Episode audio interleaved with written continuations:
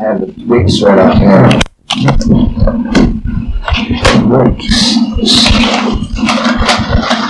I think Tommy refers to his photo, John. Well, Oh, yeah. yeah, so let's turn this on a second, and, uh, and uh, for hopefully folks uh, at the university years from now who may be listening to this, let me date it for you. Today is, uh, I don't know if they just said that, I've forgotten the date. I think it's February ninth, nineteen ninety-four, and um, I'm in Everett, uh, Minnesota, speaking uh, around the dining room table with uh, Mister Uh, Joseph uh, Begich, who was... who was, not only was, but still is, uh, the brother of former Alaska uh, Congressman Nick Begich, and we were uh, just uh, beginning to talk uh, about uh, the little of a uh, little of the early history of former Congressman Begich, uh, growing up in Minnesota and uh, his life before he came to Alaska. And I guess the first thing that we were just uh, trying to figure out, I guess, that uh, both of your parents originally from from uh, Yugoslavia somewhere, um, which I've now learned since the problems in Yugoslavia that there's obviously different kinds of places to be from Yugoslavia. The, uh, my father and mother were both of uh, Croatian uh, descent, and they, they both came from Yugoslavia. Uh, my father came from Yugoslavia in uh, uh, nineteen eleven. And he, uh, my mother, I don't have that date here, but my mother and my father then was uh, seventeen years old. He had a brother here in Virginia, which is the next right. next town over. When my uh, father arrived, he was going to be an employee of U S Steel. His brother was uh, working there, so he just automatically went there and then uh, worked uh, at U S Steel. And stayed at U S Steel for uh, twenty-two years. Uh, it was the policy and, and the program in those days that where the people came, some people came from Yugoslavia and went back. They would come here to make money and go back and then uh, to buy land. And, and my uh, father's father was here first. And then uh, he was here for two years. And uh, the money he made, he saved and went back to Yugoslavia to buy farmland. Well, then his older brother came and stayed here for three years, and then he went back to uh, Yugoslavia, and my father stayed. And uh, he never had the feeling to ever go back uh, uh, to Yugoslavia as a uh, to visit or anything. He just, but he did keep contact with. Uh, one or two of the family uh, that were left by uh, mail and, and uh, greetings and Christmas cards and so forth. And that's the way, as he passed away, that's the way it was left. My mother came, uh, uh, her uh, father, her father came to uh, the U S alone. And after being here for one year and getting established, working for U S Steel, Uh, she, then my mother and her mother came over. That was the only one that was born in Yugoslavia. My mother was two years old at the time. And then, uh, uh, you, I don't have it here, Carol, when they were married. What's the back of that picture? Oh, nineteen. Well, uh, then uh, my father was a single person. But it was common in those days for families to have boarders, and my father was a boarder living at my what, what eventually ended up to be my grandmother and grandfather. He was living there, uh, working in a mine and uh, living there, and then uh, uh, my mother, being the oldest of the uh, family, eventually they got married at an early age. I think she was sixteen, and uh, uh, my father was a little older. About twelve years, so. Uh, nineteen twenty. About, yeah, they were married in nineteen twenty. So. Now, was he living up in Virginia then, and, or was he living all this time down in Everett? Right close to where I pointed out earlier, uh, where the lights were uh, as you came over to uh, my home. Uh, about uh, several hundred yards away from the lights was my grandma, and then our folks. All of us were. Uh, In the family, uh, Nick was last of them. There was uh, uh, three of us boys and one girl, and uh, two girls had died before we moved them, uh, in, uh, when they were uh, young uh, kids. And uh, Nick was the last, the youngest of the family. Uh, living now is a sister, the oldest one, and then my uh, brother, uh, next brother, uh, John, he's passed away, and then myself, and then Nick. Do you think that uh, in terms of being the last in the family, that, that that sort of being the being everybody's sort of kid brother, that that sort of uh, led to his how industrious he always was that everybody tells me about? Or do you think how do you think well, his place in the pecking order? Yes, at one time he had the benefits. Uh, for example, uh, my father left the mines and went to uh, be self-employed as a uh, dairy farmer. And uh, operated a uh, uh, uh, dairy and uh, uh, route house-to-house delivery and, and uh, commercial deliveries. And uh, Nick was the younger one, where they he was allowed to, to play the basketball at the school. He was allowed to uh, in, get involved in all the school activities, uh, speech. Uh, he was a, a leader in, in the debate team and, and those kind of things. Where I was just a little older, and we had to stay home and, and work on the farm. So uh, that became the little difference between uh, Nick and I. He he had the privileges of the, the, the extra uh, activities at school, where my older brother John and I did not. Now, where was the farm? Was it close to town here then? No, we had uh, we ran uh, the the cows were milked here, and that was, you see that huge uh, hill there, mm-hmm. with the trees growing? Mm-hmm. That was uh, evening pasture. Hmm. That is now a stripping dump. You see that uh, as the mines uh, developed, they closed that. And then the day pasture was on uh, behind us, so we had, uh, the, this was uh, one hundred sixty-six acres for the evening pasture, and the, the day pasture was five hundred acres over here. Hmm. So that's where we worked uh, Uh, the farm, and uh, so Nick being the younger one, he got to go, and uh, Nick uh, uh, was more interested in school than I was, or my older brother John. So I suppose my parents thought, well, at least we're going to have one that's going to do something and go on, so they kind of pushed and helped him, and, and uh, he got to do those things, where I graduated from high school and went in the Army, and uh, And when I came back, uh, I d- didn't wish to take that. Uh, I had four years of free college, G I Bill, right? And I wasn't interested in that. I was more interested in industrial, uh, mechanic work, and, and that type of work, and went to work in the mines. Now, did uh, I mean, obviously, when he when he showed this interest, you just said that your folks encouraged him to do all this. Did Did, was it just sort of something innate in him? I mean, did someone encourage him to, to, to get involved in, in learning stuff? Or he was uh, talking to uh, some of his classmates uh, from time to time. He was always uh, aggressive in school, and uh, really was interested in that. Uh, what was that called, Carol? The, the team, the debate team, or got involved in those forensics or something. Yes, and forensics, forensics right? Yeah. And he was uh, just uh, he. a go-getter, and he really uh, enjoyed himself and, and was really aggressive. And when he really started to move after he graduated, uh, he went on to Saint Cloud and uh, did wonders there, and was going to Saint Cloud and University of Minnesota at the same time. And there was a big fight over that issue, whether, and no, he was always uh, uh, aggressive, uh, and would set a timer. You, when he came to visit, he had a little clock, and it would say, uh, I've got ten minutes, and if ten minutes was up, he, he was on his way, he was hustling. Uh, uh, you know, he was always a hustler, and uh, Carol found someplace, uh, I kind of remember this, when he was small, he couldn't talk for a long time. Hmm. And uh, naturally, the parents were concerned, and uh, they went to, uh, to take him to a doctor and so forth, and all of a sudden, uh, he was about four years old when he took off and started to talk, and he never quit talking for, uh, until he passed away.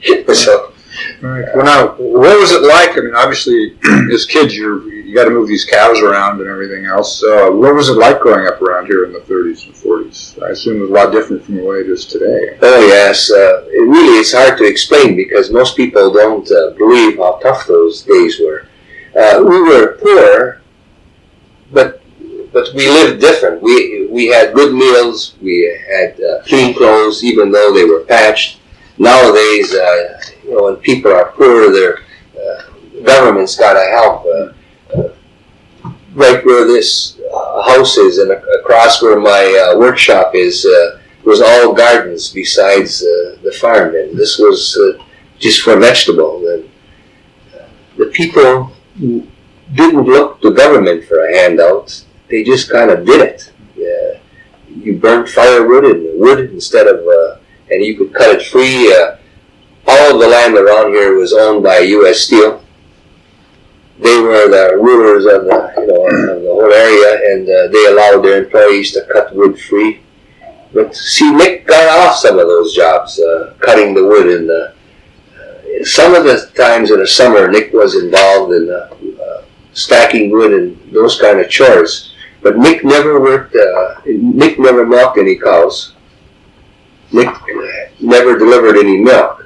I and my uh, next brother to me did uh, work with my father.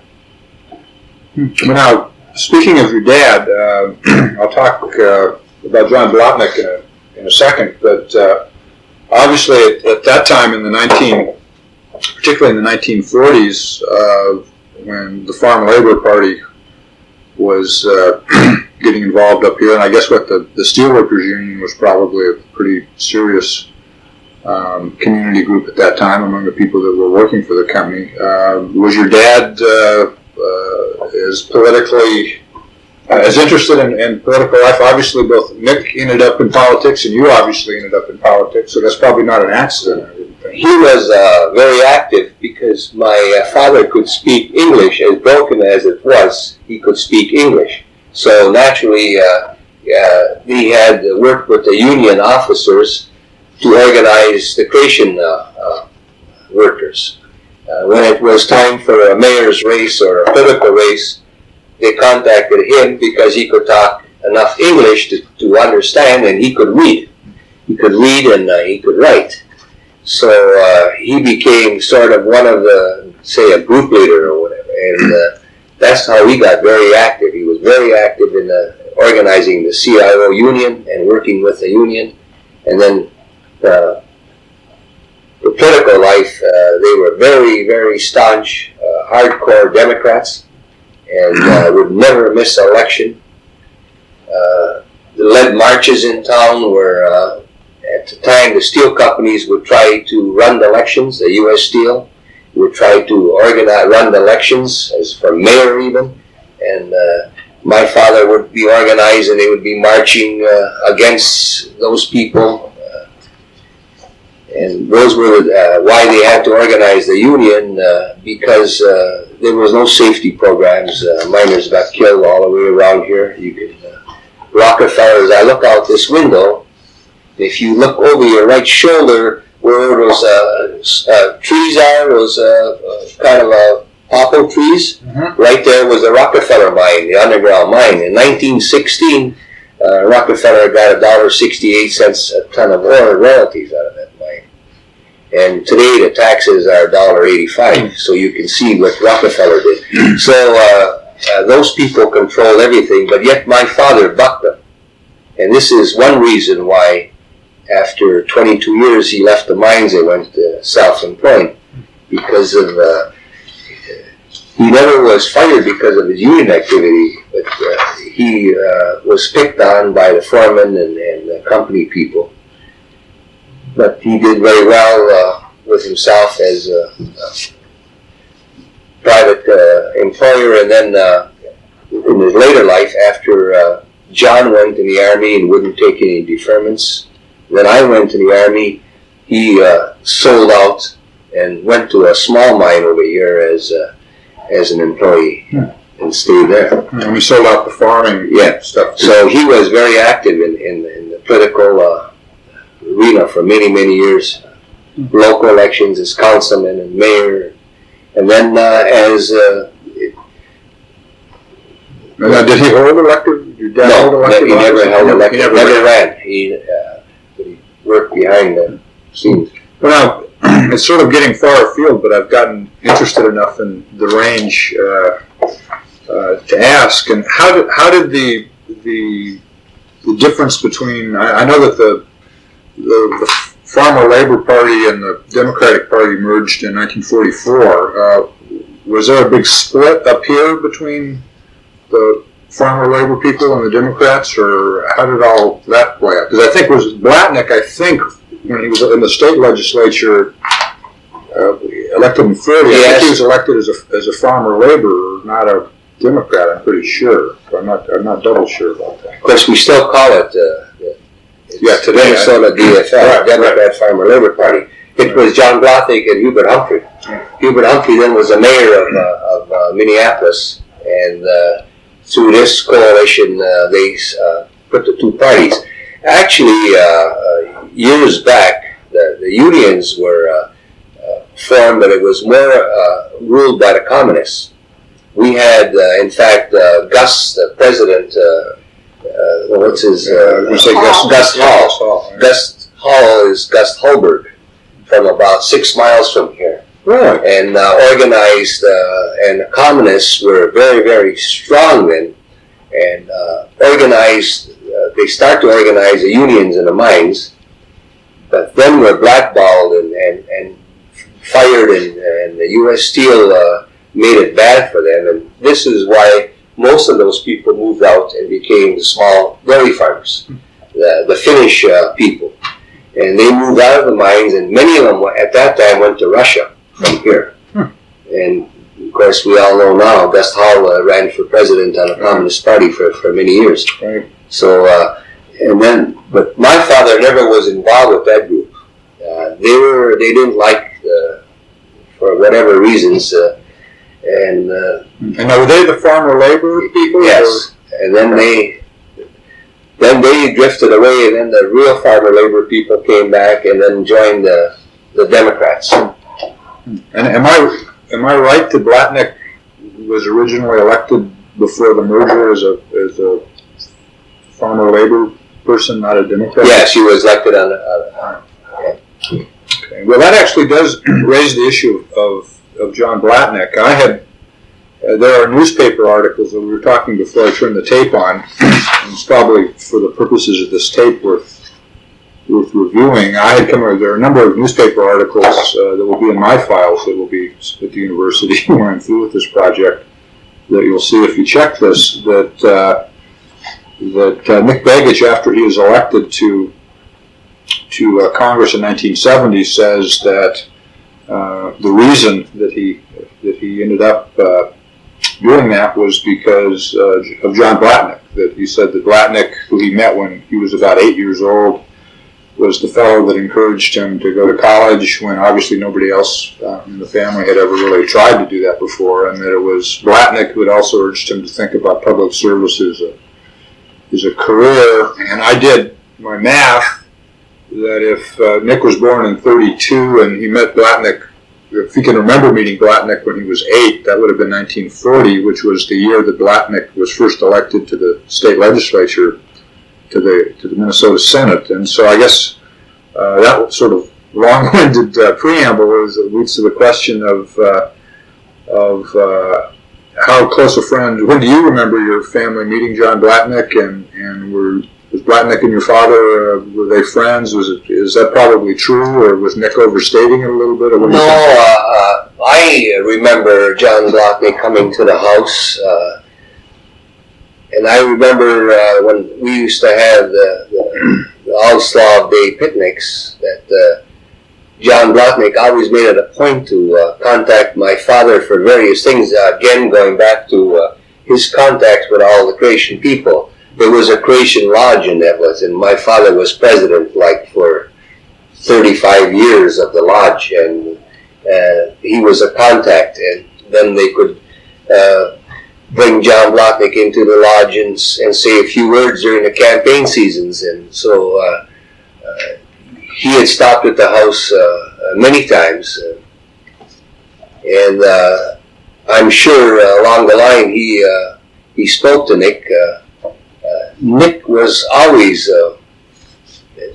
when he was a kid, he always uh, had books, and he was always reading in books. And where we were outside playing other games, he was he wanted to read, and, and so uh, maybe John Blatnik uh, said, well, there was maybe one of his family would would continue on to college and uh, encourage him and uh, to continue on his work. Uh, Nick was a young, young guy when he ran a little newspaper. It was called uh, yeah, Shopper. Daily Reminder. Daily Reminder. And it was a, a little shopper that they put ads in and, uh, from the merchants on the main street, and he would deliver uh, uh, those around. And he had a little business going. How old were you? I would say Nick was uh, with you then in school, uh, probably tenth grade. Mm-hmm. So uh, that would be, uh, was, and John Blatnik uh, kept contact uh, very closely with the family over the years, and uh, naturally as, uh, as uh, I grew up uh, and got involved in politics, and we had more contacts. Uh, my brother John, the oldest one, uh, never concerned himself with politics. He kept the best of what was going on in the country and followed mine, but uh, never really was interested, got interested in Scouts. He spent all his adulthood working on Scout programs, and then he got involved in a church in the Scouts, so that's what the route he went through. Hmm. Well, I noticed that, uh, I think Nick was a Scoutmaster too or something, right? Nick was a, did he make Eagle Scout? No. Can't remember. I think he was very involved in a Scout, but I don't know if he went. I think it was like a, a Scout, assistant Scoutmaster or something. He could have been. That could be. Uh, so John Blatnik uh, was a close friend of the family, and uh, many times he called him when he was in town if he didn't get to visit him. So uh, I would say uh, John probably encouraged him to go on. Okay, well, we've we've uh, talked a little bit about what Nick was like uh, growing up. I think you said that... Um, that uh, I guess you were three or four years older, and so I think you mentioned you had, had uh, were off in the Army by the time he was, I guess, a, uh, had completed his sophomore year of, of high school. Um, uh, what was he like as a kid? I mean, we've talked about this a little bit. One of the things that everybody who, who's a friend of mine, who was a friend of his, tells me is that he had sort of an exhausting amount of, of energy, I mean, physical energy that's, that certainly wore them out. uh, was that evident... Uh, Uh, early on as well? Was he that kind of a kid, or did that come on later in life? No, no, he was always that way. I can recall uh, he was always uh, very aggressive and always running out of time. He was always in a hurry. Uh, whatever he did, he was always in a hurry. And, uh, Nick uh, never swore. He would say, uh, God blasted, and uh, that was it, and he would go, you know, I mean, he would just go, go, go. Now, how about how about uh, becoming a politician? I, I got here an hour or so early. I was telling uh, Carol, I went over to the, just uh, had this moment of inspiration as I was sort of checking out uh, because it was such a sunny day, and I had some time to kill, and I drove by the high school, and I went, ah! I stopped, and I went in, and I went up to the principal's office, and I said, do you have any of your yearbooks around? I'd be curious to see, you know, I told, briefly told them, you know, what I was doing in town, and they said, sure, and they go back in this dusty closet and find all these old yearbooks, and, uh, you know, even in nineteen fifty, when he graduated, you know, he was class president, and they said in his little...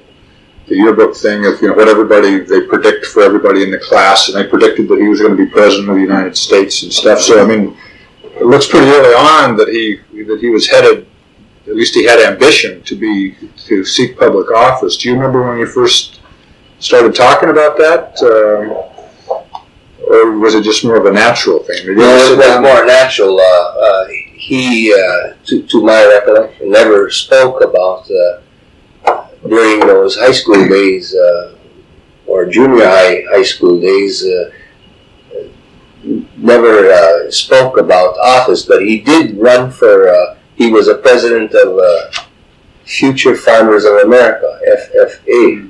Those, he was out, but he never had, was mentioning uh, anything about the political, but he was running for those other offices, uh, uh, you said he was president of the class. Right. During that school time, he was president of that, uh, or either in same crowd, I don't recall, but he was president of the Future Farmers of America, and he was uh, uh, head of the debate team, and uh, so he was always uh, seeking leadership uh, positions. But he never, he never had the, uh, uh, you know, the amazing. Uh, sort of presumption of sitting around the family dinner table saying, someday I'm going to be in the Congress. No, I, I don't recall that. Okay. No, no. Okay, well, great. You see, uh, in those days, too, you, you uh, must remember, we did not have the communication that we have today. Uh, today, you flip the T V on, if there's a car accident in Russia, you can see it now. Uh, where uh, we had a paper, the radio, uh, there was no television. So we didn't have a close contact with uh, government, uh, state government. Or we hardly knew who our legislators were. Uh, there was kind of a secret. Uh, so uh, Nick never spoke of Congress then. Uh, the, our people kind of felt like when you elected John Blatnik, after you, the election, your job was done. John Blatnik would go and he would be the hero for the people. And uh, no one ever questioned him. When he came home uh, for uh, different uh, events, he would make a speech, and no matter what he said, everybody would just cheer and clap. Uh, nobody questioned him why he voted no, or did he vote no, or did he vote yes. That was uh, sort of a different uh, life then. It was divided. Well, you just wouldn't see that many... Uh, I mean, assuming I hadn't thought about that, but if it's just radio and, and newspapers, I mean, you don't see that many House votes that come up. Well, I mean, it's not published. I mean, unless you're really looking for it, uh, and unless you've affected your life in some way, um, um, that's that's that's interesting. Um, one of the things that we were, Bill and I were talking about before before you got home was, and uh, and maybe something to, to talk with Carol about on the record. Uh, was this business of going to junior college at the same time he was in high school? Because I know you were, I guess, still off in the Army at, at that point. Or were you? She, she should tell you. She went to uh, junior college with my brother John, older than me, and then Nick was in high, high school at the same time. But so, taking college courses. And he was, well, I didn't know that. Yeah. He, he, well, mm-hmm. Well, actually, the... Uh, Perhaps I should introduce you for the tape, too. Uh, yeah. This is uh, Carolyn, is that? Yes. Carolyn uh, Begich, who is, uh, is, uh, has been married to uh, Mister Begich for many, many years. And who also, and who also uh, grew up in uh, Everett and uh, was going, I guess was a year ahead of, of Nick in high school. Yes. And, uh, and uh, Joe was in the Army, and uh, we were talking about uh, this business with how the junior college worked in those days, and, and how Nick got to go to junior college even when he was in high school. Well, he because we were in the same building, he would just go from his classes, and uh, it took so many credits to graduate. We had two diplomas at that time in high school, academic and industrial, and of course academic was the harder, and Nick took that. So he had enough credits without worrying about going full-time to school. So on the hours that he had free, he took junior college courses. Well, the superintendent was not real crazy about that, and neither was the dean of the college. But Nick finally talked them into letting him do that. So by the time he went to Saint Cloud, I would say he had a good year of uh, junior college just from his senior year. And uh, you said you were in his political science class? Yes. What was that like? Well, I said I don't know who talked more, Nick or the instructor. But, but he seemed interested in politics then even.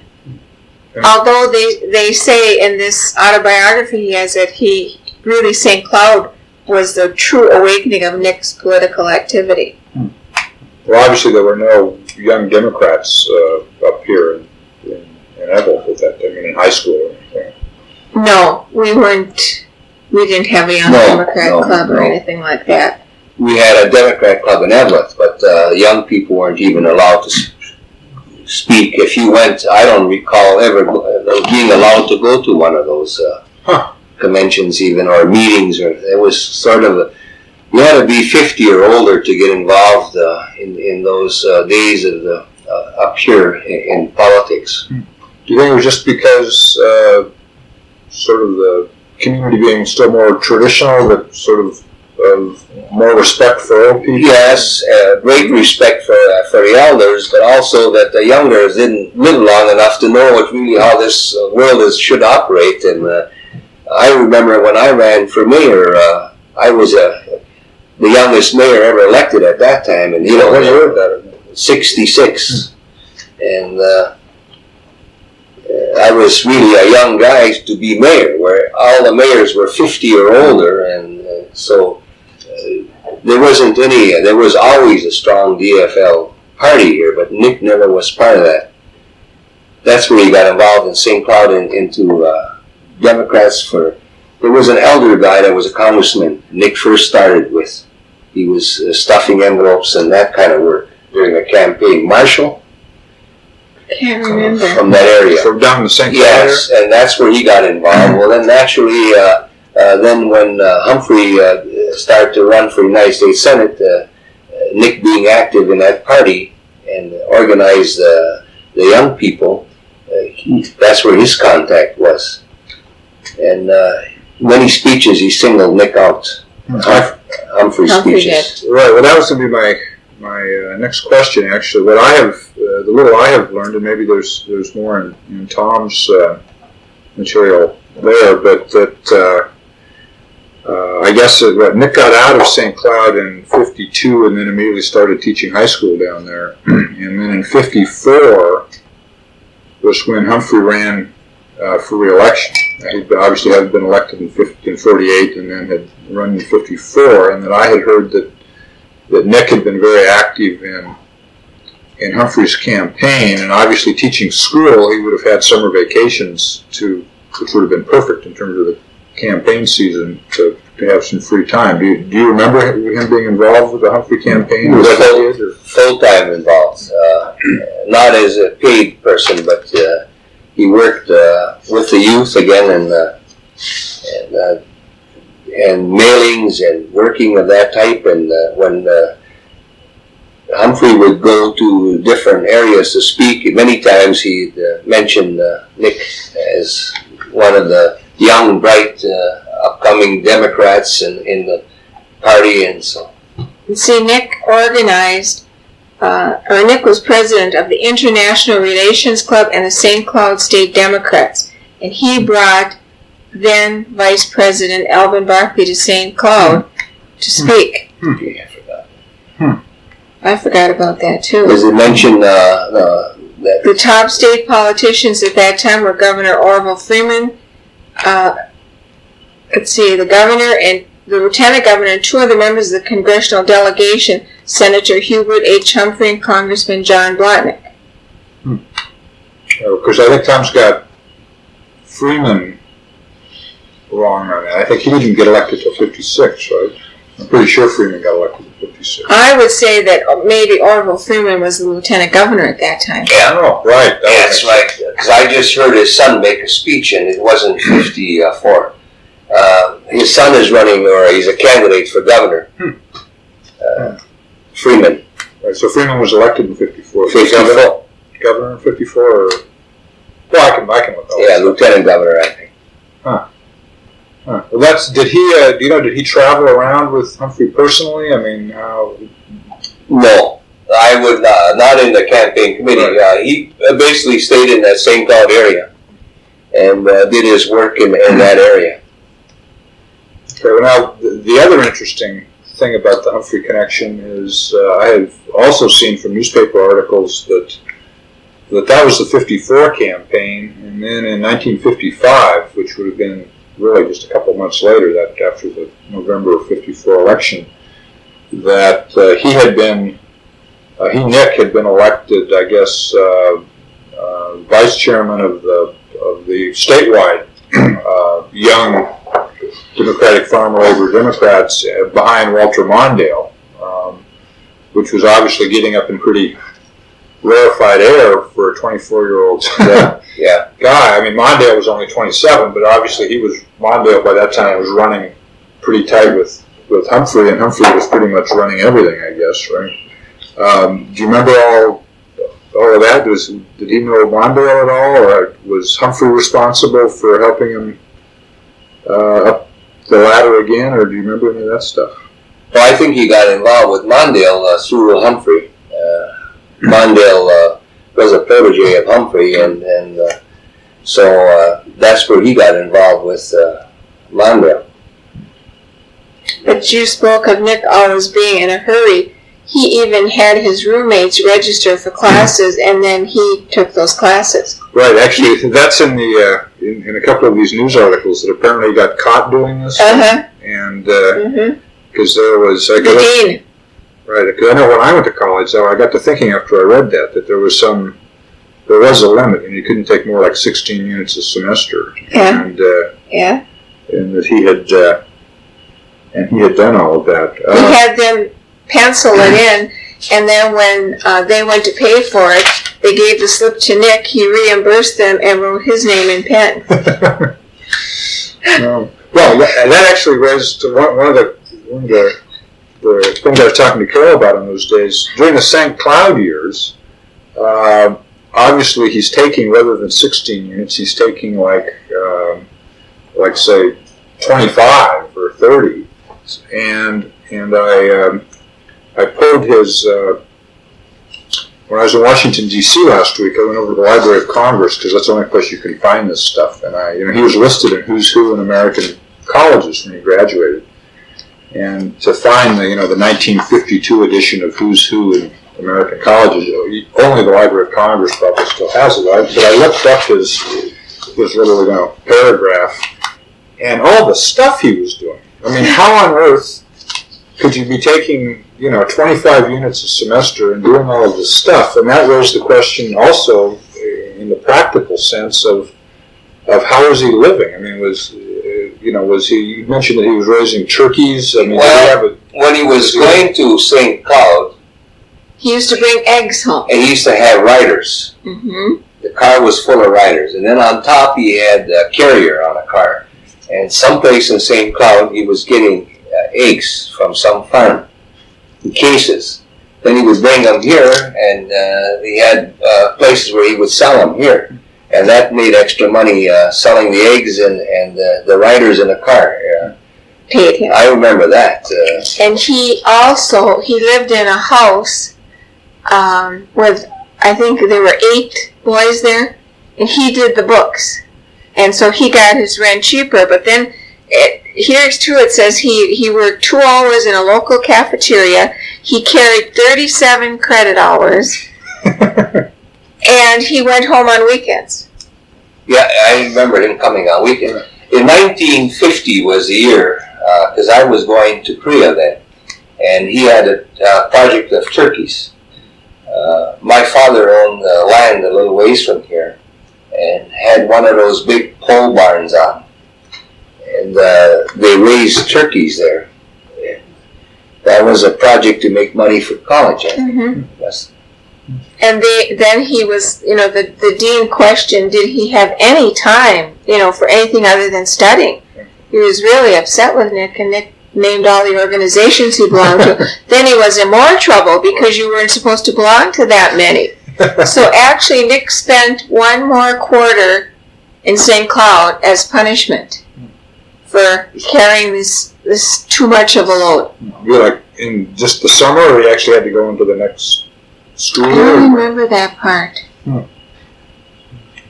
That's that's uh, you know, when I look back at my own college career, I, I'm struck dumb with the idea of what it would it would take to do all that stuff. You know, when he would come here, like he would visit my uh, aunts. He would take that little clock with him. Yeah, he, he'd say, now it's six thirty, I can stay here till six thirty-two. Or I can spend five minutes. And that's it. That we, was it. We were in Washington, D C, and it was one of those days you had to wear a top coat. It was kind of cool. And he was going out the door, and the coat got caught in the door. And it ripped up the back. And First thing he did was take his coat off and throw it back in the house and say, geez, we lost thirty seconds. You know, and I'm, I'm, I'm just there to, uh, on a project of the Hockey Hall of Fame and to visit. And I couldn't understand this, thirty seconds, you know. So we run in a car, and I thought we'd be able to talk on the way down to his office. And here he had his lawyer. I don't know which one. Yeah. Maybe one, maybe one guy, Martin. Martin. In, in the car. And uh, in fact, he probably had another guy. Uh, the guy from Boston. Oh, Kennedy. Kennedy. And they talked all the way, and they were uh, dictating letters and, and uh, in the car. And I, I just sat there looking out the window, wondering what. The, nobody talked to me. They're all just all business, all the way to the office. There was no time to do anything. It was just rush, rush, rush.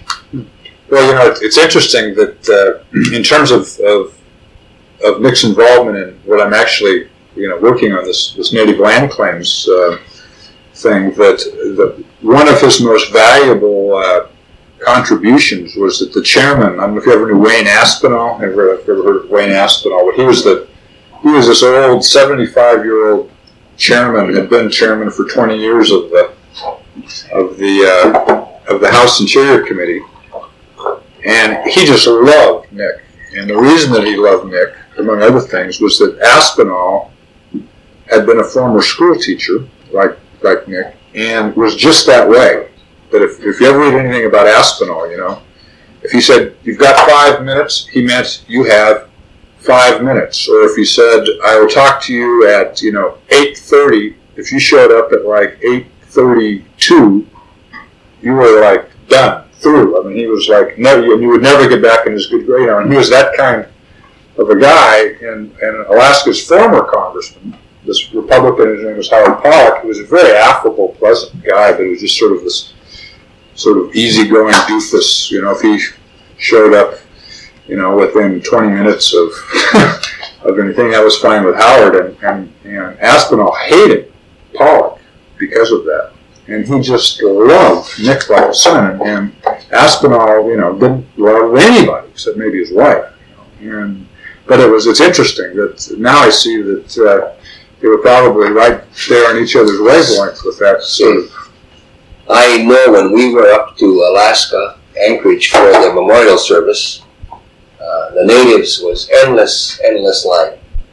Uh, we were at the high school, was it? Mm-hmm. We had the service. That's time, right? And then we stood in line. Uh, Carol was with me. My brother John then was in a wheelchair, and my mother and father. And your sister. My sister. And it was... It was always getting too tough for our people to stand in line and endless, uh, and the natives, and uh, that was a lot. Uh, many of them mentioned uh, during the times, you know, of, of the of the act. So. No, he. Um, I haven't. Um, I haven't cracked the numbers um, uh, completely yet, but uh, my preliminary view is that uh, it was basically the the natives that elected him, and in fact, uh, you know, and he and, and he understood as a constituent, you know, aside from the fact that it was helping him out was the right thing to do, that Alaska politics ever since the oil in the mid fifties, the cities, you know, we, basically we just have these two cities, Anchorage and Fairbanks, and then there's all these people yeah. scattered around, and, and the cities ever since the oil, it, it, it had always been a rock rib. Democratic union kind of politics, and when the oil came, uh, the cities turned increasingly Republican, which is why we have an all-Republican congressional delegation today. And and so it was always from about the mid nineteen sixties on, there were so many Republicans in Anchorage and Fairbanks that it was the natives that, you know, the Democrats had to have that as part of their coalition, and, and he certainly was with them from the very from the late sixties in terms of their aspirations for their for their land. And then when he got elected, he didn't forget them. No, nope, he sure didn't. Uh, Absolutely not. Well, uh, that raises the question of how on earth he got to Alaska. uh, because, uh, you know, certainly having grown up here, uh, you know, by nineteen fifty-five, he's, he's the vice president of the statewide Young Democrats with Walter Mondale. He's on... He's on uh, Hubert Humphrey's short list of of young up and coming guys. How did this come about when uh, he married his student? Yes. There was a problem then? In the school? No, he, well, what, he was dating her while he was a teacher. He was a teacher. And she was a student. Yes. And it, it at that time, it was not looked on. Yeah, he wasn't, he didn't marry her. He already, uh, okay. Yeah. Okay. He, he kind of kept his nightlife a secret for a long time. Well, remember, we didn't know. No. no. And he, he bought that trailer. And he came home for Christmas, and he had all these pictures around, and nobody questioned except you. And you said, well, who's this girl? And he said, well, it was his girlfriend, but he didn't say, you know, he didn't. We never knew him to have a girlfriend. Well, we met that one girl. Did he take girls out in high school? Sure he did. Sure. Remember he brought that one girl to our apartment in Minneapolis? Oh, yeah, but that was that. Oh, yeah, that's right. That was in nineteen fifty-one. I was thinking, how on earth could you have time for girls if you're so busy yeah. doing all the stuff? That's why I remember one girl. Oh, yeah, he dated. He went to all the proms in high school. Oh, really? Oh, yes. See, you were gone. Nick was very popular with the girls. Ooh. I remember that. See, that's the part that I missed. I was away, and when I came back, Nick already was uh, married. No, no, no, no. No, no. No? No. Well, I was at his wedding. Yeah. I remember I had... You were a, the best man. Yeah, uh, but I remember this. Uh, there was one part of the family that wouldn't have any drinks. Yeah. And I had taken homemade uh, wine, and I was carrying that gallon around with my finger, trying to get all these people to take a drink. I don't know. But I, did, what was it? Uh, I think Carol said, you said that he, he came home, I guess, the Christmas before. Okay. He uh, bought a, purchased a big house trailer and moved and had a three-quarter ton truck and took the trailer up to live in that uh, trailer mm-hmm. while he was... Then he came home for Christmas. Yes. And he was kind of hinting about this girlfriend he had in Saint Paul because he went... Then he went to Saint Paul, remember? Well, then, when did he tell us he was getting married? Well, it was a shock, but when did he tell us he was getting married? I can't recall those days. Well, we were living in town then. I don't, I don't remember exactly, but I know that that your mother and father were shocked. He didn't talk anything about getting married. Well, but but what about, I guess in terms of the timing, I think you say, and you mentioned that in Tom's paper that he went up to Alaska in like June of fifty-six. So he must either fifty-five or fifty-six he went to Alaska. Well, Tom was uh, fifty-six if he says fifty-six is... It was summertime because I remember the uh, trailer uh, parked uh, at my folks' home outside, and it was grass, so it was mid- midsummer. Well, I mean, plus, he would have had to have, I mean, he wouldn't have left the Saint Cloud High School in a lurch. He would have had to have finished. Uh, no, so year. Sure, he finished his term and uh, and then left. Because in the fall of nineteen fifty-four, Peggy was a junior at Saint Cloud Tech. All right.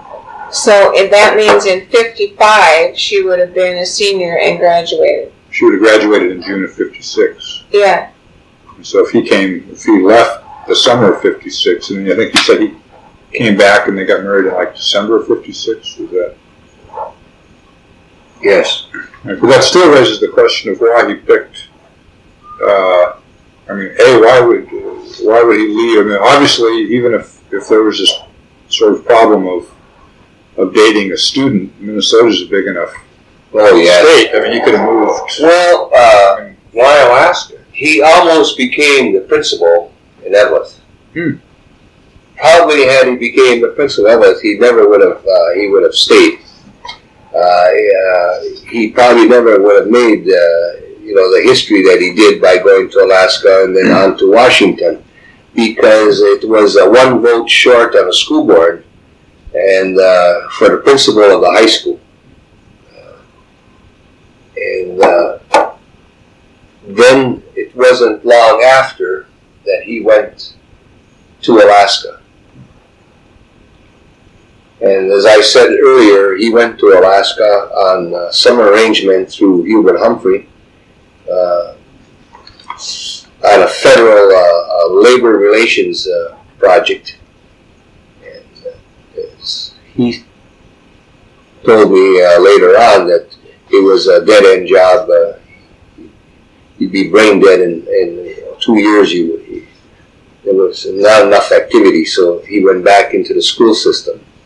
See, he says here in uh, Tommy's paper that he decided to go to Alaska, and that's when he and Peggy were engaged, but he kept it a secret from his parents because your mother and dad were displeased with his decision to quit what they saw a good job in Saint Cloud and to move to, of all places, Alaska. Yeah, well, naturally, I mean, right. You know, you're going back uh, quite a few years. Anchorage isn't what Anchorage was when we were there. Uh, uh, you know, uh, sure, mid fifties. I mean, fifty-six when he got there, oil had just been dis- discovered there close to Anchorage. There were probably only um, fifty-six, or probably, but there were. There's uh, thirteen thousand people. I also recall when Nick was in Washington, I was there, there was some work being done on the oil pipeline. Right, well, see, that's and right. Nick was fighting an environmental issue uh, of uh, some, I don't really, I know it had to do with the environment, and uh, he was uh, being opposed by some uh, big-time uh, lobbyists then, uh, oil people, and uh, I remember Nick that one day being very upset uh, and uh, said that they weren't going to uh, just destroy Alaska to get the oil out. I remember that, uh, but I don't recall the, the, the real issues of, of the time. Right. Well, actually, what was interesting, um, one of the reasons, in addition to the fact that it was the right thing to do to help clear up this problem about what land the, the native people owned, was that uh, this confusion about who owned what land applied to all of the land that was along the route for the for the pipeline. So the oil companies, uh, that was one of the reasons they got sort of the religion about helping the natives out as well, is because until they, they got rid of the natives and settled this mess about who owned what land, they didn't have clear title all the way down from Udo Bay to get to, to start building the, the pipeline. So that was, and in fact, uh, the next big, after land, you know, Nick settled land claims in seventy-one, and then in, in seventy-three, after his death, was when Congress then had to address this whole pipeline issue um, for the oil companies. But it, but they couldn't do that until they first finished the the situation with the natives. Did uh, the, the one thing I was uh, I was going to ask, uh, I was thinking about a second ago when you were talking about about his going to Alaska and Hubert Humphrey did. Uh, I had heard uh, Guy Martin, this, this lawyer who had been a young lawyer working for him, had, uh, when we were having dinner last week, uh, told me that he thought that he recalled that Nick um, told him once that Humphrey had suggested that he go up to Alaska because there might be more political opportunity up there. Um, did, did he? That could be, uh, uh, I don't recall that, but that could be part of it. Uh, And uh, this way, uh, when having a job before he uh, got uh, there, at least, you know, he had uh, established himself, and then from there on he could, uh, uh, that I don't know uh, of those, uh, but, because uh, I wasn't uh, there at the time to, you know, to, to hear any of this, but I would suspect that that was part of it. He left for Alaska on June twenty-third, nineteen fifty-six. Okay, I've been right after school, got out that yeah. way. And then he came back uh, in fifty-seven, and they were married December twenty-ninth. So that. So that's about right, because they were married the same day as we were. I was just going to say, December twenty-ninth? Yeah. They picked the same day as ours. Well, you guys were right between Christmas and New Year's. It yeah. was really a... terrible time. Now, did uh, uh, do you recall? I know that he first. Uh, well, and actually, the other interesting thing about that, if he came up to work on this dead-end job with the Labor Department, that, that uh, I know that his uh, first job was in the school system, was being a high school counselor out at the high school where they had the memorial service for him later.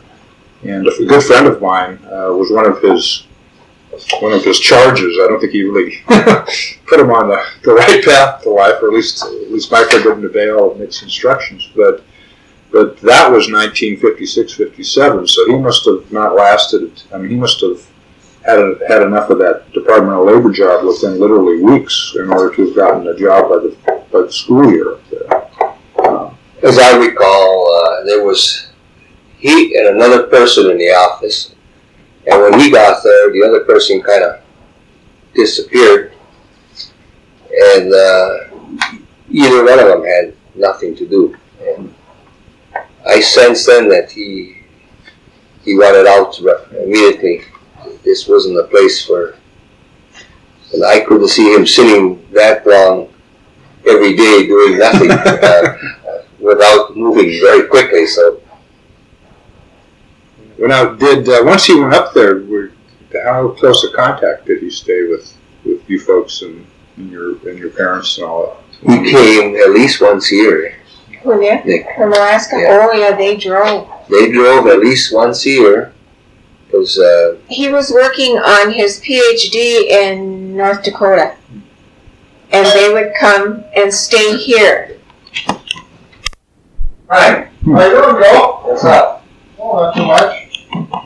I think where we were was, uh, I think what I was, I was just going to ask is, uh, we've gotten uh, Nick up to Alaska, and and he got up in fifty-six, and he the first time he ran for anything up there was, at least as near as I can figure out, was uh, uh, nineteen sixty. He ran for the state senate and lost, and then in nineteen sixty-two, I believe, ran for the state senate and was, no, I'm sorry, I got, I got that right. Yeah. nineteen sixty-three here and another. Yeah, and was elected in sixty-two. Mm-hmm. Yeah, that's right. Ran in sixty, lost uh, the Republic, I'm sorry, lost the Democratic nomination to a woman named Irene Ryan, and who was the incumbent, who had gotten herself in trouble with labor, actually. And uh, then in sixty-two was elected. And so I guess um, my question was going to be, do you remember on any of these trips when he came home during that era of, of telling people that he was going to be running for office and what he was trying to do? Um, was he headed for Congress at that point, or was he just trying to get involved with state politics? Or no, he was, uh, at that time, he was uh, just getting involved in state politics. And uh, it was maybe the third term. I think he was elected four times uh, for the Senate. So you're, you're in for a four-year term. So he was elected in sixty. He was elected to the Senate in sixty-two, and then he was re-elected in sixty-six. Six. And then he ran for Congress and, and lost and lost against this fellow I was telling yes. you about. Yes, uh, and then Pollock. The next time around, he uh, he ran and, and won. Right, and and the reason for that, actually, Pollock, particularly with how Republican the state had gone, uh, Pollock, I, I mean, who, who would ever know, but I don't think he could have beat Pollock. But Pollock happily uh, sort of overreached and decided to run for governor in seventy. So he left that seat open. And since Nick had, had set up his organization the, the election before, he was really... Because uh, the week that he went down with Hale Boggs was majority leader. Uh, the following week, or, uh, or maybe the following uh, other week, would be uh, Kennedy was going to come up there. Mm-hmm. Uh, and support. At that time, Nick had his sights on the United States Senate. And... Uh, The polls then were favorable to us, seventy percent that he would win. But he was trying to build that up. And uh, this is why he was traveling with Boggs and those people to build this up. So uh, the senator was uh, uh, fairly old at the time. And uh, they were. He was either going to step down. Well, no, actually. Or he was going to take uh, take him on uh, as, you know, and run against him.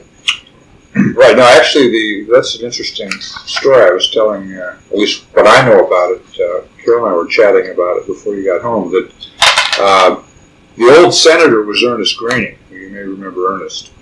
and there was a, a fellow um, whose name was Mike Gravel, and Mike Gravel, he was about Nick's age. I guess um, Nick was a couple years older than Gravel, and uh, Gravel had beat Greening in nineteen sixty-eight in the Democratic primary and had been elected to the Senate.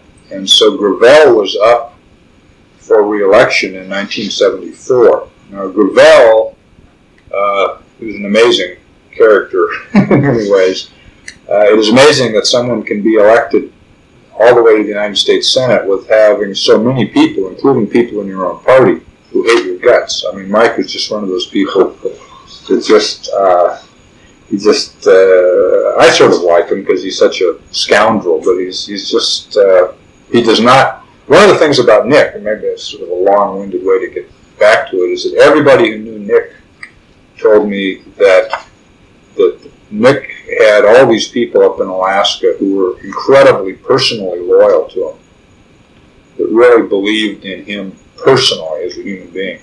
And there was nobody who believed ever in Mike Gravel personally. You wouldn't follow Mike Gravel to go get your your uh, car full of gasoline at the corner store. And he was so disliked that uh, the story that I that, that Gravel told me was that, I don't know if you remember Jack Brooks, but he was a congressman. So he was sort of like a Blatnik kind of character from Texas, who was one of Lyndon Johnson's lieutenants and who was a big committee chairman by, by the early seventies. And Gravel told me uh, last summer that that Brooks, who hated Gravel like everybody else, who, you know, Brooks was a Democrat, had come up to to um, to Gravel the summer after the, the plane had gone down and said, you know, you are really lucky because um, if that plane had not gone down, it, you know, the fix was in. We were all, Nick was. was coming for you. He was going to take you on in the nineteen seventy-four Democratic primary, and he was doing this with basically the blessing of sort of the National Democratic Party because of how much everybody dislikes you. And uh, that's just what I was speculating, that if Nick had been elected to the Senate yeah. in seventy-four and we had had twenty years of Nick Begich and Ted Stevens as Alaska senators, uh, what that would have done for Alaska history, that's a lot different from what happened. But I guess having, I mean, did he say that? I mean, was was it pretty clear that he wanted, he had his eyes on the Senate in terms of how he talked? Yes, yes, and uh, I recall that uh, quite clearly. That uh, that's what they were to build up uh, a constituency to, uh, so the next time would be that much easier. And to bring in those type of people, the majority leader, and, and uh, at that time Kennedy was at the, at the peak of, you know, his probably... Because he was whipping those days. Yeah, and uh, to show the influence, you know, you always do that, uh, even in the state politics. Uh, the speaker goes to all these uh, fundraisers for the new uh, uh, candidates that are going to take on some... Uh, long-term Republican, and the speaker goes, and the majority leader goes, and, and they bring, I was a full chairman of uh, labor and uh, management, and they use us on their names, on the cards, and you go there to show the influence that uh, he's not even elected, look, he's got all these big people coming in, that's the name of the game, is the way you, uh, to show your constituents that uh, you have connections, so when you go to Washington or Saint Paul, you're going to have people that are you going to be able to talk to and uh, and help the area is what the, is the bottom line is, you know. It's he he was he ran for the U S House in nineteen sixty-eight and was defeated. Yeah, right. Yeah. By Howard Pollock. Pollock, right? Yeah, yeah. Right, right. Um, uh, well, the other thing, uh, did he ever mention? Uh, you mentioned you were back visiting him from on this hockey thing. Did he ever mention how he felt about this Alaska Native Uh, land problem that was so important during his... We were all worked up over that. Uh, uh, wherever uh, he was, and, and Gene, and, and Kennedy, and, and uh, now that, that name comes back, that's all they talked about. That was the issue of it. They were all worked up over that, and they were... And I didn't personally understand it. At that time. At that time. And had we did that in Minnesota with our Indians, we wouldn't have the problem we're having right now in Minnesota with these gambling casinos and all this. The big, you came through Hinkley. Yeah. Big time. Yeah, I drove past. Is that an Indian casino? Yeah, that big, time, big time. Oh. Big time. Well, there's one in Polkay, too. That's the one he drove past. You can't see the one in... Uh, Hinkley is... Uh, when you came through Hinkley, you remember Hinkley? Uh, About halfway. Restaurants and uh, yeah, yeah, gas stations. Yeah. Toby's. Yeah. Big, big, right, big, right. big time gambling there. Big, beautiful. Um, trailer courts, the Numo Hotel. I mean, big time. So it's like going to Nevada? Oh, yeah, it's big, big time. Big two, three bars. Uh, I mean, it's first class. We have one right here. Up we have one up here. We have one in downtown in Duluth, and we have one in Cloquet that you missed. Hmm. Yeah. But not a uh, penny of property taxes, not uh, any taxes at all. Uh, it's, yes, the employees uh, are paying income tax, but the property taxes and none of those kind of, no income taxes for the company or the casino. So had we passed the law then, and and gave them all, the, bought their rights out and gave them their uh, right, now they would be paying uh, taxes on those uh, properties like anybody else would. And that's, uh, we should have done that. And, uh, now they're going to be in Minnesota, is going to be a huge court case over a big lake, Mille Lacs, that's close to the metro area. Thousands, well, uh, this time of the year there'll be five thousand uh, dark houses on, ice fishing houses on the winter. And uh, the Indians play, are claiming uh, almost half the lake. So it's going to go to court, and I'm sure the Indians will win. So see, if we had bought their, uh, paid them for their land values, uh, if we followed the Alaskan bill, and, and uh, but I never got involved in that. I was, uh, I I never did complete the things I really wanted to do. But uh, I was involved in all the labor issues, and they were, and it was they were endless because uh, the Republicans were trying to beat us always. And I n- never got to the insurance companies. It's it's blood what they're doing to our people, but there's nothing. Uh, their lobbyists call the shots. Uh, they control the legislature. But we could have broke them if we if we spent more time on it. Uh, so I, but. Uh, And the Indians here, the natives, were always my friends and uh, never uh, opposed me on any issues, so uh, I never really got involved. But I can see now, had we settled that, uh, it would have been better off. All right, well, one of the good things, as it turned out, uh, you know, one of the good things about the Alaska situation was because it didn't get settled for so many, you know, I mean, most of the basic decisions about what was what would happen with Indians, you know, in Minnesota and, and the Dakotas and all the rest of it, all of those decisions were made really in the nineteenth century about what land they would own and how it would be set up, which is how you've got these these casinos and all this stuff. And nobody ever, you know, if they had settled the Alaska thing back then, they would have done it exactly the same way that, that they did it here in Minnesota. And it was just because of nobody, you know, there weren't enough white people up there really to make it worth everybody's political pain yeah, to go yeah. through it. And so by the time you got to it, when Nick was in Congress, you could take a different approach, uh, only because it was happening so late, yeah. really, in American history. Yeah. And to that extent, Alaska has really gotten, you're right, has gotten a, a break because the, the Native community has been much more um, integrated, you know, in a political and economic sense into the into the economy and the politics of the state. Did the Indians vote up here, by the way? Yes. Do they? Yes. Because um, I know in South Dakota, they vote Democrat. Do they?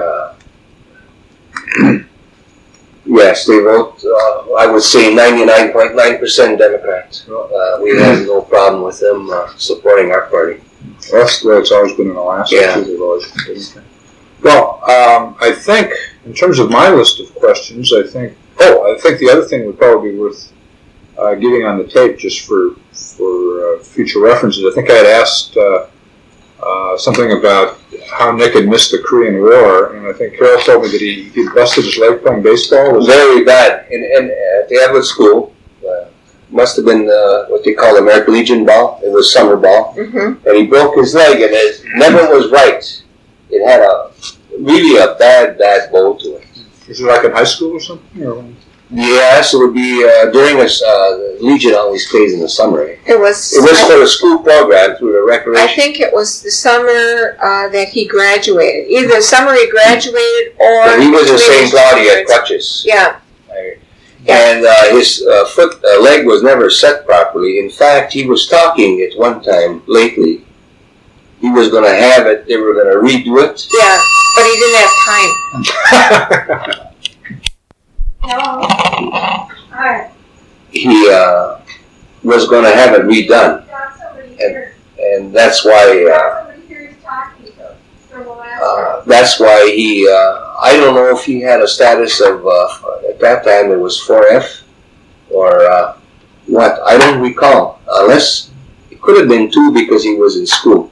I, I, that's, I got to thinking about it after I wrote you that I think, didn't yeah. teachers pretty much uh, have... The, student, period. Right. Student, period, you were exempt. Right, but then after you, after he was teaching school, because I think uh, Meyer was sort of Vietnam, and I remember that, that at least until about halfway through the Vietnam War, if you were teaching school, you were deferred. Well, well uh, but, but the like thing would have... I don't ever recall that he was drafted or anything to do with that. He never was called, right, Nick? I don't know. I think uh, they knew some way. They knew. Or was he? Uh, was he? Was he uh, uh, classified as a four F? That's what they call them then. Yeah. Well, he was classified as not able to go. I know okay, that. Okay, then that would be it. No, I know it was real bad. It, it, it was really bold. And he was going to have it redone, broken over, and reset by someone. He never had the time. He was going to college over here in Decorus. Yeah, and he was going to do it then. And when he'd get real tired, he'd have to use a cane. Well, you have the cane. I have the cane, yeah. And he said, well, maybe once I get into Congress. Well, then, you know, it just... And some days it didn't bother him, but boy, when he went, you know... Every, he started to limp after. Yeah, bad. Yeah. It was getting worse. I think eventually in his life See, he would have had it to. Was affecting his uh, knee, knee, too, because his leg was so bowed that he was putting weight on different ways. And there's the other spelling of yeah. paychecks. Oh. So, uh, get results with that. Here's your first page there. Okay, great. Now, before you had that accident, was you a pretty good athlete? I noticed you played in all the sports. He played basketball. He did very well in basketball, I know, because mm-hmm. I remember my mother writing to me when I was in the Army that, you know, he was a pretty good basketball player. And he played baseball, and he played hockey, but he was the only goalie to play without uh, without skates. He played goalie with uh, some type of a shoe. Huh. I didn't realize that... That's not against the rules? I mean, they're not hockey players. Well, he, he didn't play in high school. He played one of those. He's done. Played for one of those city teams. Yeah. But he played goalie without skates. Uh-huh. Yet he skated, because I uh, remember when we were kids, he skated. Uh, well, that uh, that sort of has exhausted, uh, I think, my list of questions. Uh, one, uh, I think, unless there's something there that I have I've forgotten. You must have found someplace in your um, research where he had to give up his job as superintendent of school. Yeah, that actually, okay. when the, the Republicans did that to him, mm-hmm. when, when it looked like he was he was uh, going to be an up and coming Democrat. Right. Yeah. Somebody, some some smart guy, yeah. figured uh, figured that one out, and then forced him to choose between. Yep. Between uh, teachers. Oh, I remember how remember how upset your mother and dad were when he gave up that superintendent's job. Yeah. Oh, they just thought he was well, crazy. You see, uh, our parents thought so highly of, of school that it was a whole goal to, to, to make sure we all went to college. Uh, like I said, I uh, didn't like it. I ended up doing very well. Uh, I worked in the mines, and uh, I only worked uh, a year or so, and I became a foreman, and then shift foreman, and then general foreman, and spent uh, thirty years in the mine and twenty-nine years as a supervisor. So uh, I made made as much money as anyone going to college or more. It, uh, had a lot of college people working for me. Uh, so you're in management, and yes, mm-hmm. yeah, yeah. But you never belonged to the union. You took a lot. You took. Uh, they they brought in professors from Purdue. And well, yeah, I had a lot of courses, and, management courses. Yeah. But if you were to put them together, that college we have in the cities, uh, Metropolitan uh, State, Metropolitan State, I would have graduated four times from there. uh, but I didn't, you know. Uh, so uh, I was interested in that line. Well, now, I guess the, the last thing, uh, particularly not so much be- because of Uh, I've uh, you know gotten much more uh, Nick Begich material than I can possibly use for, for, for my project, but I think it's one of the reasons I wanted to do this uh, is because I think it's important if all this stuff's going to go up to the university, uh, you know, for people to listen to, you know, ten years from now. Uh, do you think there's anything about Nick that, that we haven't talked about that you think? Well, one thing, uh, I think if Nick had uh, continued to live and got elected to the Senate, I think at uh, one of those uh, candidates running for president, Nick would have been a vice president. Because uh, it's like anything else, those that are very active, now you can go to Congress and, and be a nothing and do nothing, but if you go to Congress and you excel just a little bit, and all of a sudden you become uh, closer to the speaker and then to this, and all of a sudden comes the election, uh, he could have ended up as a vice president of, of this uh, uh, country. And uh, I think that personally because of watching, I, I served eighteen years in the legislature, and I would watch a new guy come, and uh, he'd fall into the same circle of the guy who's been there for twenty years. He'd kind of cross his hands and wait for the lobbyists to take him out for dinner.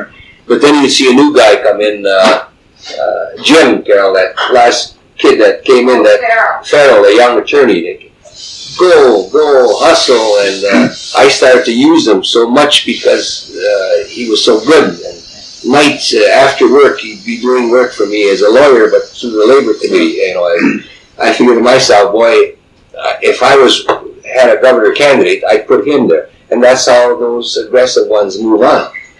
And uh, Nick was that type. Uh, He wasn't long, he knew Carl Albert, so uh, he got to know uh, uh, the speaker, uh, the, the one I just retired. Uh, he, he was aggressive. Tip O'Neill. Tip O'Neill. He was aggressive. He was involved in that Tip O'Neill uh, deal. He was very aggressive. Uh, and those, those are the people that move ahead. I'd actually be interested to know, I mean, that's, you know, as, as Woody Allen has said quite correctly in my view, you know, eighty percent of life is showing up, you know. I mean, that's so few people actually bother to show up.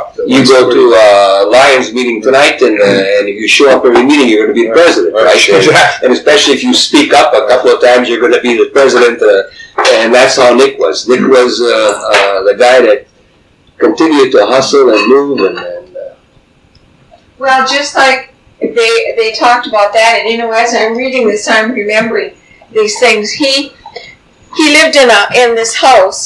This woman was a widow, and he convinced her to rent to the boys. They were all Rangers. And that, she was a Republican. But she, remember, and she got to be, Nick got to be her favorite. So the boys were talking in here how he got a, you know, their part of their rent was, you know, something was wrong in the house, they took care of it. But Nick always was the one that took care of the books or took Maggie shopping or something. And he always cooked on Friday nights because nobody was there. Everybody went home. Well, yeah, that's that's one of the other things, by the way, that that, uh, that uh, someone mentioned to me that they they found quite unusual about him was that um, he seemed to be somebody that that older people wanted to mentor. I mean, that's, and he had this talent. A number of people told me this. You know, it wasn't like sucking up. I don't mean in a pejorative way, but it was it was like, um, you know, older people that could help him along. You know, whether it was Tip O'Neill or Carl Albert, or whether it was people in the Alaska legislature wanted to. You know, I mean, he just had some thing about, you know, like this business with Aspinall I was telling you about, you know, he really wanted to to do this thing for the natives because he wanted to make Nick a success on this, you know, he wanted yeah. to help them, and he just sort of attracted older, um, you know, sort of more experienced people. Well, was, I mean, I did you notice that? Well, that would be, uh, yes, and I could see that how that would be true even for mine. I was a chairman. Uh, this new uh, freshman came on, Jim Farrell, and such aggressive guy, and, and he kind of, I kind of liked him, and I made sure I got him decent appointments and, and spoke to the speaker about this. And, and uh, yes, I could see if you're, uh, if the elder person likes the younger person, you can really move quickly, and that's what Nick. Uh, Because Nick uh, respected elders. Yeah, and before a, Nick went to Saint Cloud, they've always had a group called the Rangers, because there were many, well, I would say one-third of Saint Cloud was Iron Range students. Mm-hmm. The the Rangers Club was primarily a party club, but it got to be political. I mean, they were the political... Sort of like a social Yeah, parent. They were the political stronghold of the Saint Cloud campus. In fact, it got so that they were involved, that he had everybody uh, going out with literature for state My candidates. My seatmates in, in the legislature uh, for uh, what, sixteen years, Dave Battaglia, I never knew who went to college with Nick. Hmm.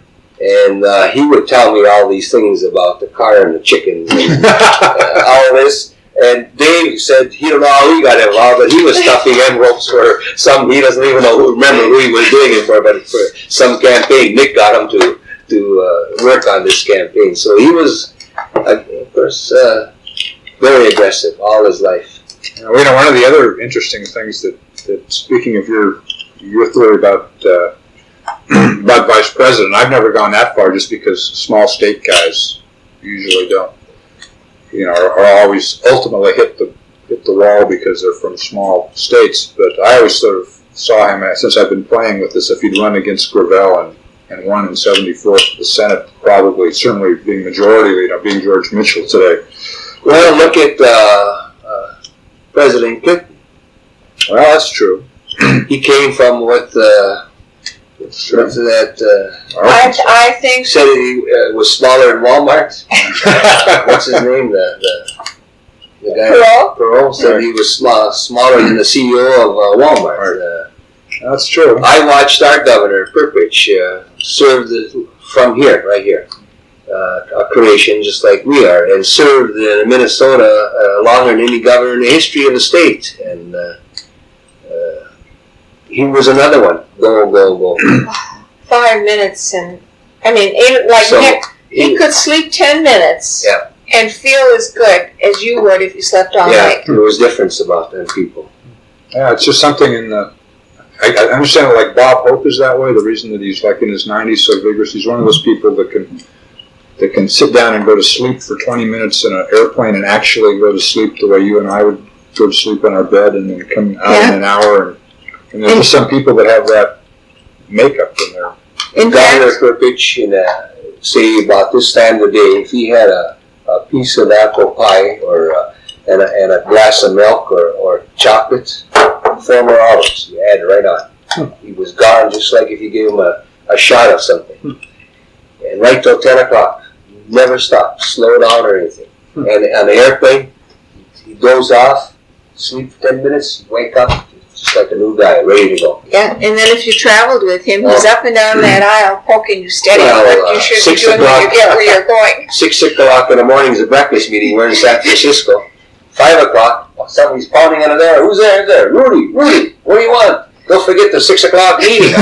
It's only five o'clock. Get the hell out of here. You know? Oh, then ten o'clock at night, we got to have a meeting to see how we did during the day, where we screwed up or what, you know, and then... I came home from San Francisco in three days. I never saw the one. Yeah. Everyone goes, we saw nothing. The hotel, Potlatch, the hotel, and Potlatch. We had to go back so he could see it. So I went back so we could see it. Caroline did. So he was really something. Rudy was another Nick. Go, go, go. He but was, you know, it's funny, when when a Nick's plane went down, and we used to talk uh, a lot about where he could be, or... I think his mother never really believed he was dead because she did not see a body. No, and she would never leave home hardly uh, because she always thought somebody would call. And I would say, Ma, somebody's going, if they call, no, there's no answer. That important issue, they'll find us. So then we would talk and she'd say to me, well, do you think that maybe he was always in such a hurry because he knew his life was going to be short?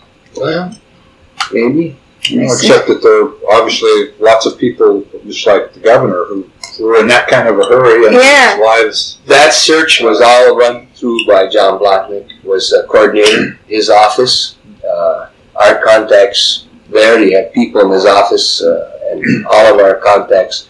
When we flew the family up, it was uh, John Blatnik made all the arrangements for the airplanes. Uh, uh, and uh, when we left, the mayor uh, of Saint Paul and Governor Anderson uh, were there to see us off, and uh, it was all uh, John Blatnik had arranged uh, on both ends, you know, everything. Yeah, I, you know, as I said, that was a couple of years before my time, but I understand from talking to people that uh, I guess the conventional wisdom is that probably they might have gone down over water, which is why I yeah. couldn't pick them off the glacier, because they missed it. If they'd gone down in the glacier, they might have, these people would have found, uh, you know, some evidence of the, of the thing. So what's the girl on the A B C? Cokie Roberts. Cokie Roberts is the daughter and bride of Bill Boggs. Bill Boggs. Yeah. yeah. I was surprised that they said she was fifty-one or fifty. She just had a birthday here. Yeah, I can't remember what it was. I thought, I thought she was a little, little girl. She wasn't, though. She Well, no. She's fifty. That's uh, uh, twenty-two years ago. She was a big girl. Yeah. Now, there's a... You think they had a granddaughter up there? There was one little girl with Missus Boggs. I don't know if it... There, there's a picture in the in the Anchorage papers of of you know Lindy Boggs and Peggy and the kids you know during the search thing, and, and Cokie Roberts was there, and she looked uh, one thirty-seven. She looked about you know you know she looked like in those days like in her twenties, you know sort of the twenties. That's what Joel thought too. There was another. There is another daughter, but she oh there was another daughter. She died of cancer, right. and the the son. Must be younger too. Cokie may have been the oldest child. Well, Tommy Boggs is probably. Oh, he's got to be in his late fifties. He's big time, Robbie. Oh, big, big, big, big, big, big. Wayne looks like him. Oh, he's like he is. Everything that you would. I had dinner with him one night, and uh, everything that you would bring up, he's Robbie. Everything that you dislike about the present system. I mean, I'm. I've become. Far beyond the, the Nick Begich story, but I'm convinced that you can't do anything until you until you deal with campaign finance reform. That's, that's, deal that's with what is killing the Minnesota legislature, and imagine when you get to Washington. Those, those lobbyists are dying now because they're going to try to say, uh, you know, uh, financing. It's it's really, really sad. They got tickets in their pockets for every play, and there's some reason why our people switch. Now, I went on, never took those kind of deals. Oh, sure. But, my God, uh, see, there are people that get elected, and then they they feel that now, for some reason, they are smarter. No, they're smarter and than everyone else, and uh, they're, they're a different class now. And when they hobnob with the big-time lobbyists, they really think they're getting way up in this world, and that's all they're doing is buying the votes. I sat... my seniority in the last seat by the aisle in the in the uh, in the house, so I could watch the show. Uh, the lobbyists go to a little room on the side and hand a slip, and then you go out. Uh, legislators, a page comes up and gives you a slip, and they go out. Well, I would stand and watch exactly what we were discussing, and watch the insurance company or the banks and the insurance company taking out people. Then I would step out the door, which was right behind me. The big, big doors for the chamber, and I'd stand out there and watch to make sure in my mind what lobbyist it was. And I'd come back, and then I'd go up and talk to the speaker, and I says, I don't know, we should vote on this, or because we lost this vote, this vote, this vote. And that was, uh, it was a shame. Sparby and those guys are Democrats. I'm talking, the Republican votes we knew exactly. When the issue was up, lose it. But uh, these were the Democrats. And then uh, that night you would see all these uh, Democrats going with the uh, with the lobbyists. Well, why do people change and are so impressed with money after they get there? Well, I think, I mean, what I had lobbyists, but they were the labor people. Yeah, once in a while they'd bring a pizza and beer in my office. Yeah. That was the big time. You remember when, yeah. and then they bought one of those coolers, those big, that junk ones. Styrofoam? Styrofoam, and uh, so we had ice for the, keep the beer cold. Yeah. And uh, they'd get pizzas, and uh, one time we had hamburger. I mean, that was the kind of people we worked with. It was, and you worked in your office. In my office, yeah. yeah. Well, I don't know, I've, I've never stood for public office, but it's but having hung around all these years now with with uh, people that have, it seems to me that the first problem is that uh, there are some exceptions to the rule, but generally speaking, both at least in the Alaska legislature and my experience in Congress, is that the first order of business for everyone who has an election certificate is to continue to have an election certificate. You're right, and, and that's where it all goes haywire. Yeah. But do you think term limits are going to solve that? No, I no, I, I think term limits are are a sort of socially neurotic response to the campaign finance yeah. problem. Exactly. And, and that exactly. If, if, exactly. if a re-election was an authentic, if an election was an authentic referendum on an incumbent performance, I mean, if it was a square deal, mm-hmm. then it wouldn't make any difference how long a guy served. If, if, right. if a guy came back every two years or every six years, and he truly had to stand on what it is that I've done, that would be it, fair. And right, and that if the majority of his electorate didn't like it and he was gone, then if the majority, if he authentically reflected his people's thinking, or at least the majority, if he stayed there for thirty-five gazillion years, that's what. That's what representative democracy is all about. But if everybody knows that the fix is in, that once you're an incumbent, because of the money, that it's not a square deal. If you won't deal with the money, then the only th- thing left for people that aren't very sophisticated about the real problem in the system is this term limit stuff, which I think is very mischievous. I, I think it's terrible. Uh, well, uh, I won thirteen two-year elections consecutive. And there's two things. One, don't forget where you came from. And two, answer your constituents. I used to go on the radio on a regular basis. Uh, I wasn't afraid, and I tell you no, and I tell you yes. Uh, it was the way, uh, what, and when uh, a constituent writes a letter, don't take it and send it up to constituent service where you got a well-educated young girl or young boy writing uh, answers, so when you get the letter, Uh, what did he say? He didn't say yes, he didn't say no, but he's, he's going to look at it. I wrote two paragraphs. Thank you for writing and your concerns of uh, uh, House File so-and-so. I disagree with you. Uh, I'm sorry to inform you. I disagree with you. I'm voting no. Unless there's some major compelling reason for me to change my mind. Thank you for your concerns. Boom, that was it. But I answered everyone. And when I came home, people, re- look at now, I'm embarrassed by people coming, oh, you should run, uh, we're so sorry to lose you. I really feel, you know, uh, like if I'm hiring people to say that, uh, you know, I, I went on the radio and people are calling, geez, we miss you, and all, you know, you got to do your work. And now I had contact with the biggest lobbyist, the Chamber of Commerce, workers' compensation, you know, they, that was an unemployment compensation. They bought the votes, they literally bought the Democrats right from under our feet, nothing we could do about it. That's why money has to change. But what does it cost uh, to run a election? We ran about twenty thousand, eighteen, twenty thousand. We ran a race. fifteen sometimes. fifteen.